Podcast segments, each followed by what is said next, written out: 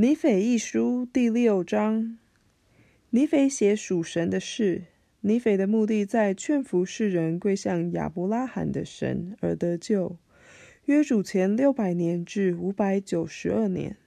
现在我尼斐不在我记录的这一部分记载我祖先的族谱，以后也不会记载在我正撰写的叶片上，因为这些都已列在父亲所写的记录中。因此，我不写在此书里。我只要说我们是约瑟的后代就够了。